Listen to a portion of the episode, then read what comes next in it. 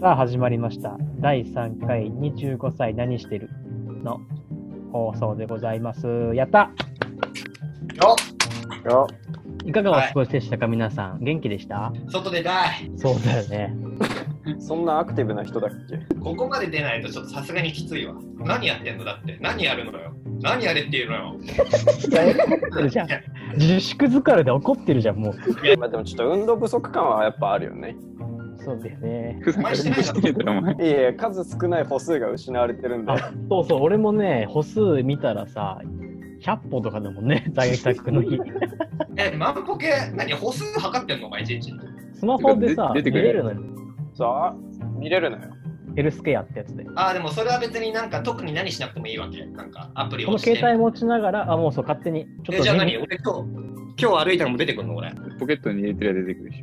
ヘルス俺、ヘルス？ヘルスケ。いや、お前、ヘルス強調すな。俺、先週土曜日71歩だもんね。なんかそそういうの思い出したなんかさこの間さあの家の中走り回ってギネギネス記録出しましたって人いたよね何歩、何歩なのそれ？どういう記録なの？250キロ走ったらしいよ。なんかね、もうバカだ。え、これ参勤交代より長い、それ。参勤交代。知らないけど。やばくね参勤交代の距離知らないだろ知らないけど。人によるだろ、しかも。どこからか知らないけど。どこから江戸か知らないけど。元気にね、仲良くみんなでラジオやってきたらいいなと思うんですけれども、はい。はい。はい。番組パーソナリティは私、徹と高田と。久保と。大山です。お送りします。よろしくお願いします。お願いします。はい、一応こちらの配信はですね、前回同様 YouTube、Voicy、Spoon、Podcast にて無料配信していますので、ぜひ聞いてください。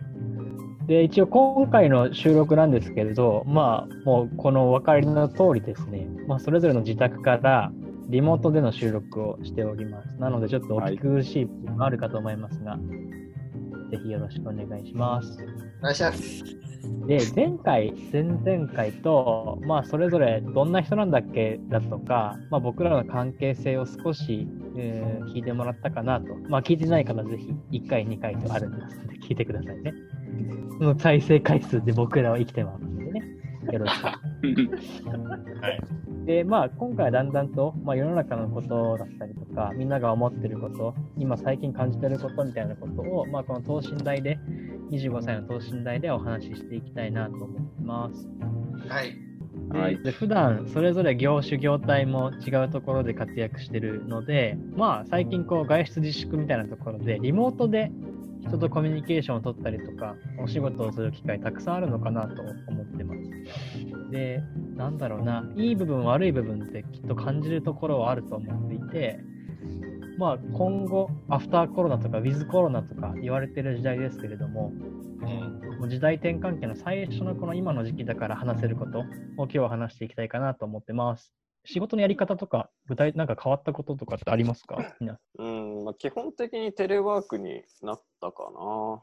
そもそもさ、建築、まあ、事務所の打ち合わせってどういう内容が多いの、あーまあかまあ結構会議の内容は結構多岐にわたってるからまあ何とも言えないけど、まあ、例えばデザインの話とかだと結構その、まあ、図面を一緒に見ながらこうまあ顔を付き合わせてこことこここういう感じだよねみたいな感じでこう、うん。まあ、スケッチ書いてなんか結構こう指さしたりとか なんかここのみたいなとかあったりするし、まあ、あとなんかその材質の打ち合わせとかだと結構サンプル、実物のサンプル見ながらやったりするから、まあそういうのが結構、まあネット上じゃできないうん、ことがあるから、まあそういうのはちょっと大変かな。手触り感とかそれは伝わりにくいし、そうそうおそらく 2D の世界での共有はしやすいけど、うんじゃあそれが 3D のモデルになったらとかになるとそうそうそうそう。難しそうだよね。そういうのは難しいね。逆にむしろ前よりも良くなった点っていうのはあるのかね？うーん、なんだろうね。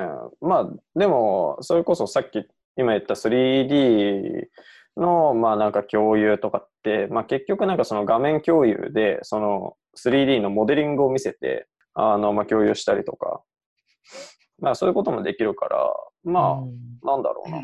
まあ、打ち合わせのためにどっか行ったりしなくていいっていうのは、ま まあ別にそうだよね。時間の節約にもなってるし、あの一応でもちゃんと仕事をやってんだね、じゃあ。はい。いや、在宅だったら絶対出て、やんないやつ出てくるでしょ、絶対。いや、そんな暇はない。だって今日だって俺、ほら、高田とあのテニスしたんだけど、えそうなの？あそうそう、午前中ね。聞いてないよ、僕ら。全然聞いてないんです誘えよ、僕ら。いや、お絶前ら仕事があると思ってたから。いや、それで、あれ、遠藤さんっていう、ほら、高校の時のテニスのコーチも来たのよ。うんうんうん。もうあの人も在宅、在宅しなきゃいけないのにがっつり来てたけどね。あ、そうなんだ。うん、だからなんか、こう在宅っつってもえ仕事しないもんなのかなと思ってみんなは。人それぞれだよな。仕事内容によるよね。えっと、ううちの会社のやり方としては、うん毎朝10時に担当ミーティングっていうのを、あの、テレビ会議システムでやってて、会議か、うん、はいはいはい。会社がアカウント払い出して、Teams でやってんだけど、な朝朝礼的な感じってことでしょ？そうね、今まで朝礼であった情報共有とか、それぞれ抱えてるは案件とか、一気に、俺ら、ええなんだ、うん、えっと、営業だから、お客さんとどういう接触をしたかっていうのは、あそれを入れるシステムがあるのよ。営業のマネジメントシステム。ーなんかはいはいはうん。そこにセッションの内容を記録していくから、ある意味そこでアウトプットが出ないと、うんうん。仕事としてなされないっていうのがあるから、より営業としての数字的な管理、行動量の管理をされるようになったかな。あーうんうーん。うん。こっちの方がいいんじゃないの？もともと。そうね、もともとそういう、えっと俺らのえ営業の活動量をもっと数値化、定量化しようという動きがあったけど、うんこのコロナ始まるまではみんな入れなかったのよねう。ん、俺の場合はマジで何にも変わってないから、何でも、あれだな、身近な ー自分自分の生活でとか仕事で何かが変わったかって言ったら、ないね。うん別に、このリモートで何かっていうのもほとんどない、ほとんどないっていうか全くないから、うんむしろ出てっててやってる感じ。うんお客さん減ってるとかはあるの？うん、全く、いつもむしろ。増えてる。増えてるとすごいよね。うん。あもちろん対策自は粛ムードはないの？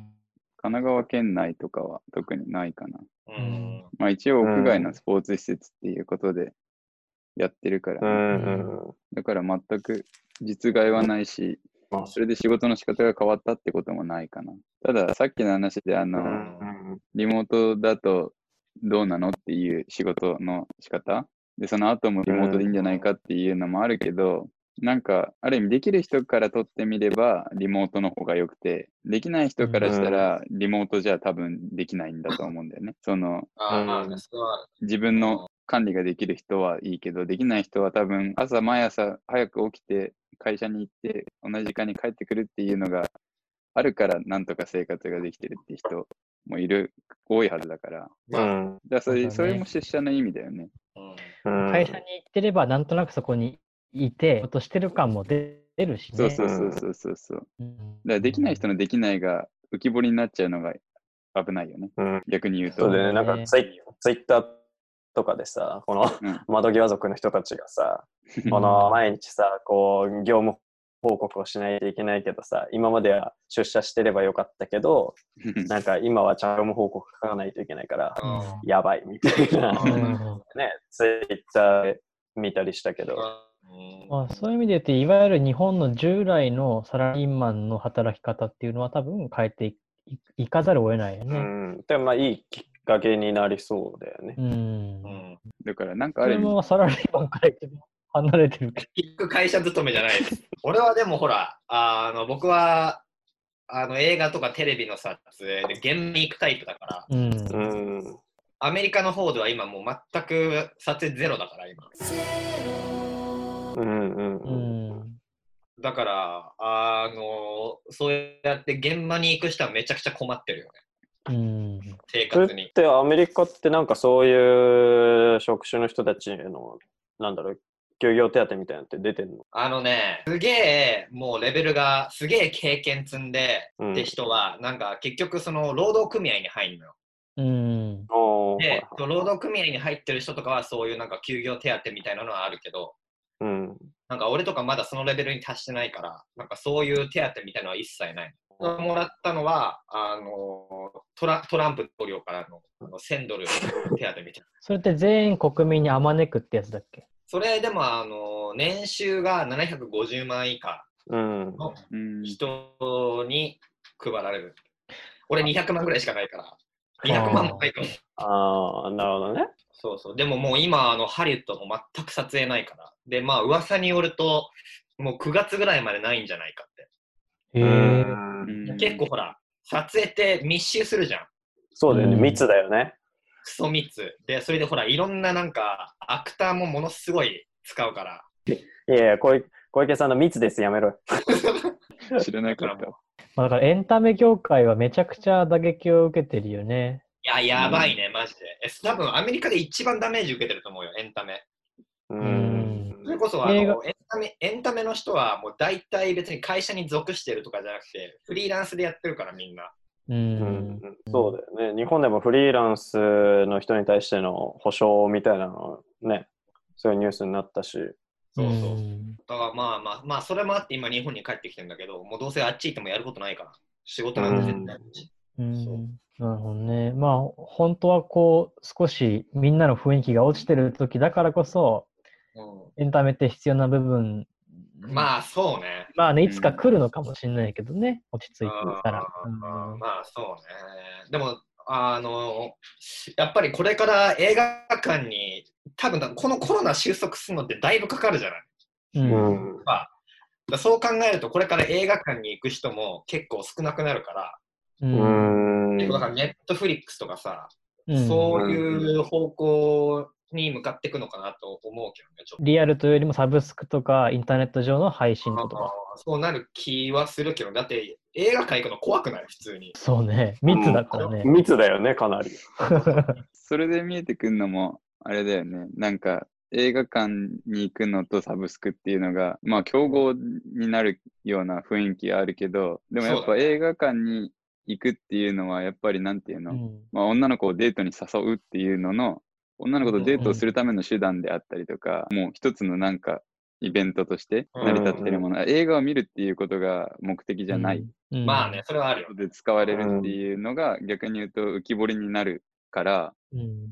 逆に言うとうん映画館みたいなリアルビジネスの方が、そっちにちゃんと価値があるってことを理解してフォーカスできれば共存できるよね。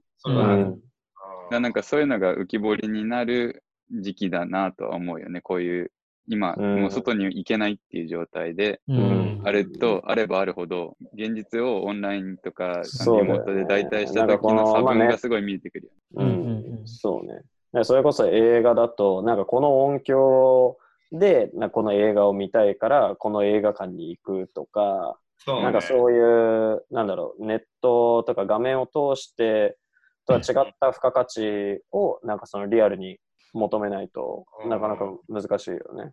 うんうんあまあ、本当の、本当の意味での収束が終わったら、もしかしたら、もうなんか反動でなんかすげえみんな映画館行くかもね。あ、ちょっと話が変わるんだけど、それで言うとさ、いわゆる映画を配信する仕組みって、まあ、いわゆる本当の映画館、まあ、これが一応メジャーなんだと思うんだけど、うん。それ以外って、お金を、まあ、取らないって意味で YouTube で無料配信するが一個方法としてはあるけど、あるね。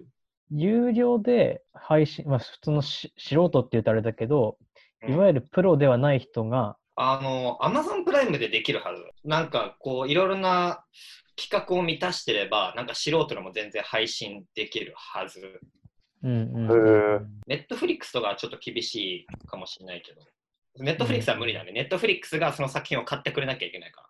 確か、アマゾンプライムとかは、なんか、あの、いける気がする。ごめん、ちょっと俺もあんまりそこ詳しくないけど、確か、うんうん、いけた気がするね。でもまあ、い今ろいろ増えてるから、うんあの、うんオンラインのプラットフォームみたいうん今、Amazon プライム素人って調べたらめっちゃアダルト DVD 出てきた レイカ二十歳大学生出てきたよ。な。その素人じゃない。なんかそういう意味では、なんかその素人が配信するって、なんかそのお客さんからお金を取るっていうよりも、その広告はからそ、まあ、収入を得るっていう形が多いじゃんか。そうだね。なんかその違いみたいなのって、その制作する側でなんかお思うところはある？うん、その、あ広告でお金取るのと、そうそうそう。それともちゃんとチケット代として、えわかんない。そういうシステムかちょっと僕俺は知らないけど、お客さんからお金が来るっていうのと、いや、もう本当なんか、マジの映画制作者とかは、広告じゃ嬉しくないんじゃない？その広告収入で得るってなると、もうあれでしょ、だから TikTok とか今流行ってるでしょ ?TikTok、うんあれと、あれと同類にされるってことでしょ？なるほど。下手したら勝てないかもしれない、そいつらに。うんうんうん。まあでも求めてる、まあコンテンツの中身は違うよね。あれは本当に一瞬でも。そうね、でも結構映画の制作者ってなんか、こう、古い気質の人が多いから、アメリカでも。そうだよね。うんだからなんかちょっと広告で収入かよっていう反感はあると思う。お金をもらう仕組みが全然違うから、プラットフォーマーからもらうのとね、エンドユーザーからもらうの全然違うもんね。あるかもね、でもそういうなんか映画みたいなのを作って、で、広告で収入得ちゃうみたいなわかんないけど。YouTube でやろうと思えばできるんだろうね。そのいいコンテンツを配信し続けて、登録者数が増えまあねて、再生回数が増えればね。うん。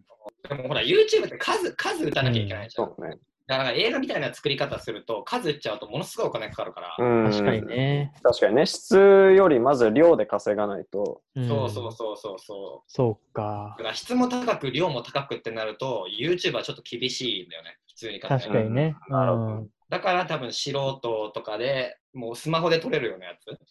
うん。そういう方が、なんかこう、なんつうの、経済的っていうか、すごい回るしね。うん。うん。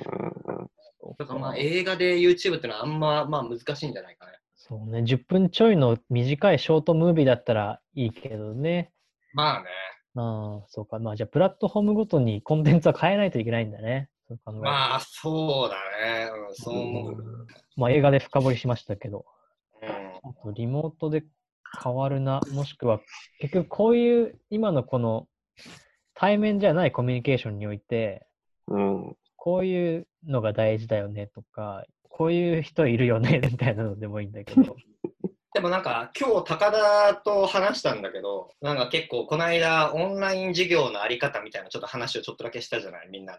うん。でその時になんか今日話した時に高田が言ってたのはなんかやっぱりこう授業に行くってその本当に授業を受けるだだけじゃなくてその例えば授業行くまでの時間とかさそこにいる人とかさなんかそういうなんかまた授業とはまた別の要素があるから、まあ、多分オンライン授業だけっていうの風にはならないんじゃないかなっていう話をしてたよ。ううんん。うん。でもそれってさ、うんその受けてる生徒同士の関わりとか相互作用とかそういうニュアンスってこと？うん、だしなんればさていうのかな。あ、あ、いいよ。あのーその不確定さがいいというか、ただ、そうそう今日教室に行ったらあの子、あの子もういるかなとか、うんうん。今日話しかけられるかな、どうかなっていう不確定さがやっぱり必要だし、その行くまでの間のコンビニで何のお菓子買おうかなとか、うんそういうのが楽しかったりするわけで、うん。うん。だから内容にか内容にも価値はあるけど、それ以外のところの価値の方がでかいなっていう。だそこをもちろんオンラインの方で設計できればいいそれもいいんだろうけど、うん。逆に言うとリアルの方はそっちを売りにしていかないと、オンラインには勝てないよね。内容でうは。ん。多分、超合理性を求めたら、超効率的で合理的なものを求めたら、究極にあるのは多分オンライン授業なんだよね。うんうんうんでもそれやっちゃうと、に人間はロボットになっちゃうから、合理的とかっていうのを追い続けると。だから多分高田が言ってるのはそういうことよね。だから、こう、あの人間らしい、こう、なんていうんだろう、計算しできないような部分があるから、人間が成長するあれにはね。でも今の話をすごく意地悪な解釈をすると、うんある種今の一個一個の僕らはこういう不確せ不確定要素だったり周辺情報をもらって生きてるんだっていうのをうん前提にするとそれさえもバーチャルで作り出せばいいんじゃないかっていう考えもあると思ってて、授業行ったら誰々さんがいるそれはさなんとなくそういうそう見えるバーチャル世界を作れば成り立つじゃんいや、うん意地悪で言うとね。うんうん。はいはいはいはいはいはいはい。だから逆に言うとそこがその、オンラインとかバーチャルの弱いところで、うん。だから作り出そうと思えば作り出せるけど、うん。なんていうのかな、住み分けだと思ってて、逆に言うとオンラインの方は、その合理さ、合理性、合理性の方が強いから、うん。うん強みがそこにあるから、そこを深掘っていけばいいし、逆にオフラインの方の現実世界の方は、そうじゃないところを深掘っていくべき。うん。だから、なんていうのかな、住み分けだと思ってて、いくらバーチャルうんがその違うところを強みにしようとしたところで、もともと弱いから、いくら頑張ってもそこで現実を追い抜くことはできない。うん。で、逆にうん現実の方は、その授業の質とかを高めようとしたって、そこはさすがにオンラインには勝てない。一流の人が教えた方がいい,、いいに決まってんだから勝てない。だから、そこじゃなくて、そこじゃない現実の強いところを全面的に価値あるものにもっとしていく。お互いの強みを伸ばすっていうことを、お互いの強みを知って、お互いの強みを伸ばすっていうのができる機会だよね、逆に言うと。うんかなって思ってる。どっちかだけではないもんね。うん。うん。なんか授業って2つあって、そのまあ講義講義がメインで、要は一方通行のうん。あのまあ、先生一人と、まあ、生徒がたくさんいて、先生の話を、まあたまあ、聞いて、その知識を吸収するっていう講義型の授業と、あとは少人数で、なんだろう、議論を重ねていくみたいな、まあ、よくアメリカの大学とかだと、結構そのディスカッションのクラスとかうんあったりすると思うんだけど、なんかそれって結構その、まあ講義型って要は一方的に、まあただひたすら聞いてれば学習できるし、まあ一方でディスカッションってなんだろう、まあその場の雰囲気みたいなのが大事だったりするから、うん。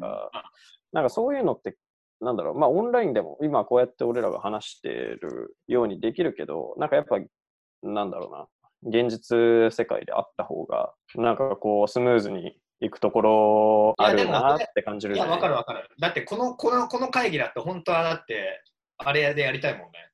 直接会って。そうそうそうそうそうそそうそうそういうことだよね。やっぱりなんか直接会うのとなんか、なななんつうんだろうね。やっぱ空間的なう。うん。あれはあるよね。なんか。そう、なんか同一、そう、なんか同一空間にいることによる一体感みたいな、なんかそういう、なんかあるから、なんか授業でも、なんかそういう、なんだろうな、なんか2種類、こう、オンライン、オフラインと、まあ、分けれるとね、そう、効率いいよね。あとは、さっきのの中であれだけど、すんごいバイバーチャルがうまくできるようになって、人がいるように感じられるようになってって、なってったとして、でうんもそうなった後、授業が終わって、じゃあみんな退出しました、みたいになった後に、多うん分会いたくなるよね。そう、そうそうだよねなのよ。それはあるよね。なんかそ余韻がないよそね。そこが何なのかわかんないけど、ああ。多分そうやってバーチャルでうまくも合ってるみたいな感覚になったとしても、多分連絡取って会いに行く。そうなのよね。何なんだろうどうかなんだろうね。でも、なんかそ、そこまでバーチャルが、なんこう、なんだろう、普及してると、なんかそもそも人はバーチャルで会会うだけで満足できるようになるのかもしれないそう。そうそうそう、そこはわかんないよね。あ、まあでもあるよね。なんか、もうライフスタイル自体変わっちゃうっていう。それが、もう基そうそう本になっちゃそうそう。いや、それはすっげえわかる。でなんかどう変わるかわかんないよね。そうそう。だからじゃあ今日バーチャルでカフェしようよみたいな。うん。そういう時代が来てるかもね、本当に。そうそうそう。なんかそれこそだから VR 同士でつながるみたいなのの、もっとその感覚が研ぎ澄まされてるやつとかだと、なんかもしかしたら本当に合ってるような気分になるかもしれないし。いや今テレコミュニケーションできないものって多分匂いとか、うん肌触りとか、うんあとお温度とかなのかな、ね触覚の部分なのかな？なんだろう、視覚と、えー共有できてるのってなんだろう、今。視覚は共有できてる。まあ共有できてるっていうか、聴覚？聴覚共有できてるよね。うん、それぐらいなのかな。面白いね、でもこれは。本当どうなな何が基本になってるかわかんないからね、将来的に。うん。うん。だからあれでしょ、だからいわゆるなんか空飛ぶ車とかが普通になってるかもしれないみたいなことでしょ。今から考同じえるようにね。うん。そうそうそう、今考えるとありえねえけど、想像できることは現実に起きるっていうしね。そう今で今で言うとなんだろう、そのなんか前はなかったけど、前はなくてありえねえだろうって思ったけど、あれでしょ今バックトゥーザフューチャーの勝手に靴紐縛ってくれる靴みたいなやつでしょ。そうそうそうそう。あれでもあるもんね、今。そうそう、あれ、なんだっけ、ナイキかどっか作ったんだっけ？だから昔想像した世界が今勝手に成り立ってるし、きっとスマホだってそうだし、まあ、YouTube でこんなに気軽にみんなが投稿できるなんて時代ってなかったと思ってて、うん。そう考えるとさ、じゃあ今後先何年 ?10 年、20年何が起きるかっていうのも考えたいよね。でもわかんねえじゃん。でもさス、マホな、スマホ、だってあれさ、スティーブ・ジョブズでしょ ?iPhone を発表した。あれって俺ら最初スマホ手にしたの高1でしょ、まあ、大そんぐらいで。え、うんそんな早かったっけ、さそれ以前さ、あんなになるなんて誰も思わなかったでしょ、多分。そうね。それで今がさ、スマホのおかげで、もう動画見れるし、Google マップ開けるし、うんそれで、あの、ウうんウーバーとかも読めちゃうし、そうだよね。それ多分あれ iPhone はね、多分相当な大発明だよな。お前そのドヤ顔で言ってるけど、お前は発明してないからな。それ言わないでよ。それはそうだけでもあれって何年前かっつうと、もうたたったの10年前なんだよね。10年前ぐらいじゃない？ど。そうだか。ら次の向こう10年、2030年に、あ、多分ね、火星、か火星に、火星って、多分火星に人住んでるようになるんじゃない10年で？あ、10年かどうかわかんないけど、でもほら、でも実際になんか、ほら、日本人の誰だっけ？あれ乗せていくとか言ってたじゃん。なんだっけ？前澤？前澤社長？あそうあれを乗せて、あの、ほら、な月旅行だっけ？あれわかんないけど。あ、そうそううんそでもそれがもうできる時代になってるから、確かにね。あ10年はちょっと厳しいかな？わかんないけど。いや、でもあり、ありまあ、あ人が住むかどうかわかんないけどな。で人は連れていけるけど、そこをなんか人が滑るあれにしなきゃいけないんでしょ？だから。ううんん。そう考えるとまだちょっと時間かかるかもしれない。若干もうさ、今思考停止してるのがさ、なんかこれ以上何がどう便利になるってさ、なんでだろうね。今思うと想像ができないよね。う。うん。ああとあれ無で、無人の、無人運転だよ、無人運転。うんああ、それは来そう、来るね自。動運転な、大抵は自。動あそうそうそう。あれだ、でもあのラ、ラズベガスですでにやってたよ、俺行った時。うんうんうんで、なんかリフリ、なんか、あリフトってわかる？ああ、わかる。ウーバーみたいなやつ。それで呼んだら、あの自動で来るの？なんだっけ、。自動運転の、マジ？自動で、自動運転でも大丈夫ですかって表示が出てきて、で大丈夫ですってやると、何？大丈夫？大丈夫ですかって何？だからなんかちょっと怖い人いいんじゃん、まだ。あそう、それでで来るけど、でも、あの一応人は乗ってる、今のところ。なんかあった時用のために。ああ、はいはいはい。でももうなんかハンドルあるけど、多分こんな感じでしょ。ね、その、えあれでしょ、予備、予備的に一応注意、運転手は注意してるけど、そうそうそうそうそうそう。基本的には自動走行ってことだよね。うん。あ、だ多分ね、そうね、自動運転はすぐ来るな、多分。あ。まあね、それは当たり前。だそうなるとさ、免許って何なの？みたいな、そういう話もくるあるかもよねそ。うそう、だからもう免許いらなくなる。で、うんほら、おじいちゃんとおばあちゃん、なんかほら、最近問題になってんじゃん。なんか高齢者で。アクセルとブレーキのなんとかとかねそうそ。うそう。ああいうのもなくなるし、あ、俺それで言うと思うのは、今俺らってさ、あの日本語え日本語と英語を使い分けるとか、英語を勉強するとかあるけど、うん。だ他の多国多か多国語を勉強する意味ってあんのかなって思う、最近。あああ、ポケトーク的な話？うんあれがもっと密になっていくと、翻訳、翻もう訳的な。喋った。瞬間にもう英語になるみたいな。そう、ラグがなくなれば、思ったんだけどさ、それなしにさ、あの、もう世界共通の言語1個作ればいいと思わない？やばい。破壊と想像じゃん。もう誰も、いやでもさ、それが一番便利じゃない？今からでも作ればいいんだよ。まあ、ジョン・レノンみたいなの置いてるからね、今お前。いや、ラブピースのと海だろ。いやでもいやでもな、でも最初からそうであってほしかったよね。そう考えると、そう考えると言語って不思議だね。ねさ、でもさ、不そう考えるとさ、言語は言語でもさ、インターネットの言語って世界共通じゃない？まあ、その中でも言語の種類はあるけど、あ確かにね。ーでもインターネットの言語で会話できないやろ。もう俺が言ってんのは、もう普段の会話でもうあの喋れるのを全世界共通の言語1個作れって言ってんの俺は。それを作る方が早いのか、もしくはさっき言ったえ A と B を交換する速度を速めるかどっちかじゃない？えそれ、そっちは現実的だよね。絶対できるし。いいよ、富山市だって言語作ればいい。だって対面で会ってる時にさ、直接 うん。言ってること分かりませんっつったら何それ変換するのいちいちこうやって。いや、もう口にだからもう、そうなんか、こういうヘッドセットみたいな。口にはつけない 口でこうやってつけて。海入るやん、それ。スキューバ。食べれない。もうもうもうと。っていう言語を使えばいいんじゃない？もよもよもよっていう言語。いや、それは嫌やな、それは。それは嫌だわ。いや、でも僕だ、それも極論ではないよね、もうこの時代ではね。うん。だからそういうでもさ、あ、ごめん、なんか言語ってさ、うん。なんかいろんな言語あるけどさ、その言語、その言語にしかない言葉ってあるじゃん。あるね。うん。ねその文化的な背景から、例えば日本だと、まあその四季がたくさんあったりとか、雨、雨に関する言葉が多いとかさ、さみだれだとかね。そうそうそうそう。なんかそういうのって、あれだよね、その共通の言語じゃないけどさ、なんかそれを翻訳するときとかちょっと難しいなって今ちょっと思ったんだよね。う。うん。ああ、まあ、なんかね。そう、なんかそういう感覚ってこう、なんだろうな、まあ残しといて損はないのかな、みたいな感じはするよね。エジプト人がね、砂漠見て、うわ、今日の砂漠綺麗やなって言われてもわかんないしね、俺ら多分。確かしかもだって色が全部で2色の国だったんでしょ？あ、え2色なんてあんだ。そうなの、うん。どういうだから、そんなところとは喋れないよね。青とか言ったってわかんない。2色のどっちかになっちゃう。虹の色が違うっていいもんね。なねそうそうそうそう。うん、そだから俺が言ってんのは、俺が言ってんのは、あの人間はもう地球の子っていうことよ。もうどこの国とかで分けんじゃねえまあ、国語の教科書のあの詩みたいになってるよ。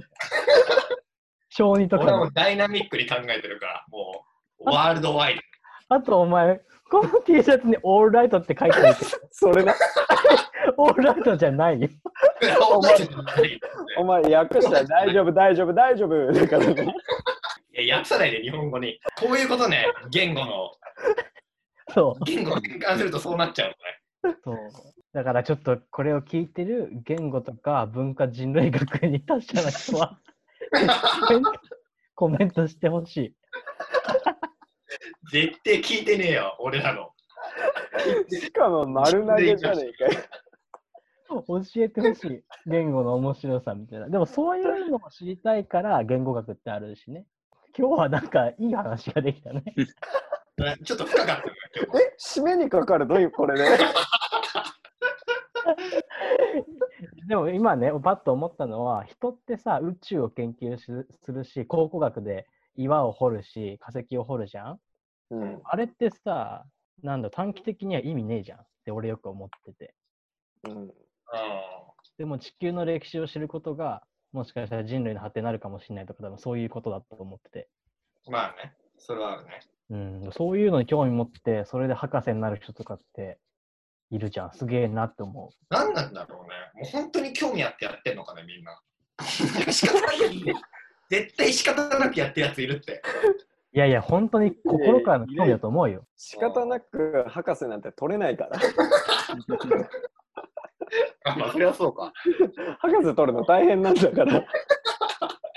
あ、まあそうだね、確かに。リスナーにいないかな、考古学の人とか。いや、すごいと思うわ、そういうことやってる人は。うん。なのでまあ僕らも10年後を見据えたビジネスを考えるのか、わかんないですけどね。でもまあそうだね。まあ、ぜうん絶対先を見るのは大事だと思うよ。というわけで、まあこんな感じで4人で等身大の感じでお話を進めていきますので、こんな話してほしいよだったりとか、あと僕は考古学得意だよ、言語学得意だよ 急に。皆さんからのご意見もお待ちしてますので、はい。よろしくお願いします。お願いします。はい。では、それでは第3回、25歳何してるの方を締めたいと思います。ありがとうございました。ありがとうございましたバイバーイ。